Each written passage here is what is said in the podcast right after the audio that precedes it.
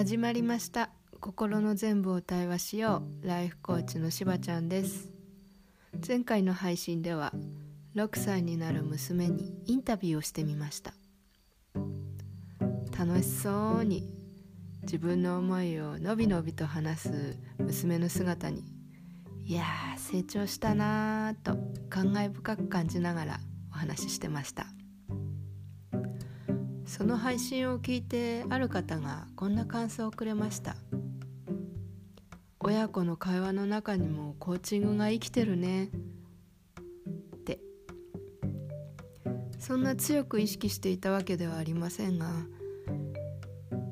親子のコミュニケーションの中で自然にコーチングマインドが入っていたというフィードバックをもらって嬉しく思っています。改めて私は娘と話す時どんなことを大事にしてるかなと考えてみました。いくつか上がってきたのですが今日はそのうちの一つをお話しします。私は娘と日常会話の中でよくこんな質問をします。その時ゆうちゃんはどんな気持ちだった？嬉しかった。楽しかった。悔しかった。まだ6歳の娘なのでそんなにたくさんの言葉は出てきませんがそれでもその時の気持ちをしっかり伝えてくれます。よくこの質問をするのはきっと自分自身が。娘はもちろん周りの人みんなに自分の心の中の気持ちを大事に見つめてほしいという願いがあるからだと思います。その時の出来事や起こったことを話すのも大事だけどそこにあった感情や自分の思いを見つめることってすごく大事だと思うんです。そんな質問をよくしているからか娘が自分の好きなことを見つめるワークショップの中で「あなたの好きな体の一部は?」という質問に「心です」と答えていました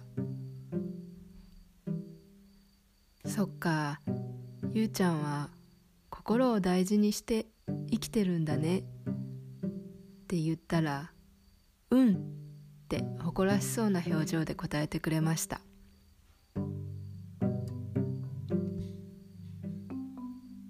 あなたはその時どんな気持ちだった？って自分に問いかけてあげることありますか？周りの大切な人にその時どんな気持ちだった？って聞いてみることありますか？気持ちを聞くことで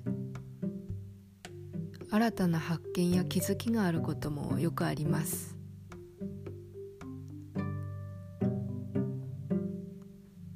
ぜひ今度聞いてみてくださいね。最後にこうやって大事なことを心に持ちながら娘とコミュニケーションをとってるってお話ししたらなんだか随分と立派な母親だと思われそうですがそんなことはなくて昨日もちょっとしたことで怒鳴ったりしちゃいました。